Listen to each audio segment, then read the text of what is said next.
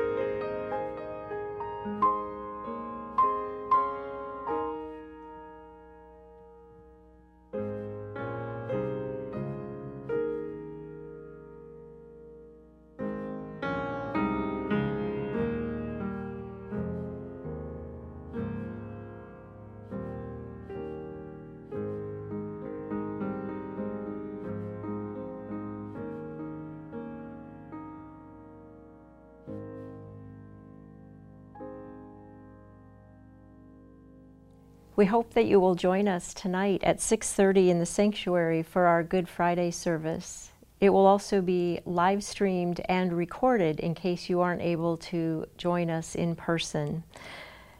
The scripture passage for today from our daily reading comes to us from the Gospel of John after Jesus has already been crucified. In John's account, when Jesus sees his mother, Mary Magdalene, and Mary, the mother of Clopas, at the foot of the cross, Jesus asks the disciple that he loves to care for his mom. As a parent, I know that the worst possible thing to happen would be the death of a child, but to be a witness to our son or daughter's excruciating suffering and then death has got to be a pain like no other. And there Mary was at the foot of Jesus' cross. The two phrases that Jesus speaks from the cross in John's Gospel are, I am thirsty and it is finished, after which Jesus bowed his head and gave up his spirit. Our scripture passage for today begins at verse 38 of John 19 and ends at verse 42. Hear now the word of God.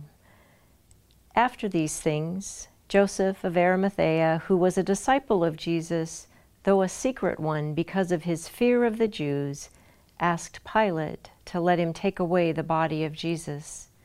Pilate gave him permission, so he came and removed the body. Nicodemus, who had at first come to Jesus by night, also came, bringing a mixture of myrrh and aloes, weighing about a hundred pounds which, by the way, is an extravagant amount. It's like this incredible act of worship. They took the body of Jesus and wrapped it with the spices in linen cloths, according to the burial custom of the Jews. Now there was a garden in the place where Jesus was crucified, and in the garden there was a new tomb in which no one had ever been laid. And so, because it was the Jewish day of preparation and the tomb was nearby, they laid Jesus there. This is the word of the Lord. Thanks be to God. Will you pray with me? Open our hearts and minds, good and gracious God, so that we might hear the word you intend for each of us on this Good Friday. In Christ's name we pray. Amen. So today is the day we remember the suffering and death of Jesus. It is the day all of Jesus' companions and friends either betrayed, denied, or abandoned him. It is a day of excruciating pain that mercifully gave way to death in only three hours. Death to a young man who stood for nonviolence, peace, and love it sounds like an oxymoron to call this day Good Friday. Crucifixion was invented by the Persians in 300 to 400 BC and developed during Roman times into a punishment for the most serious of criminals. Years ago, I remember reading an article about the excruciating details of what happens to a body in a crucifixion including in Jesus' case, the seven inch nails that were driven into his wrists and feet. It is quite possibly the most painful death ever invented by humankind.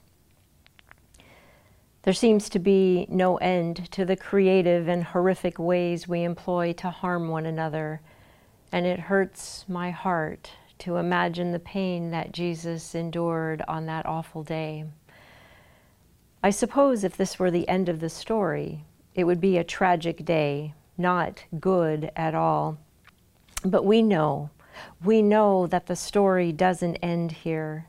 Through the life, death, and resurrection of Jesus, God acted in a unique way to save the world.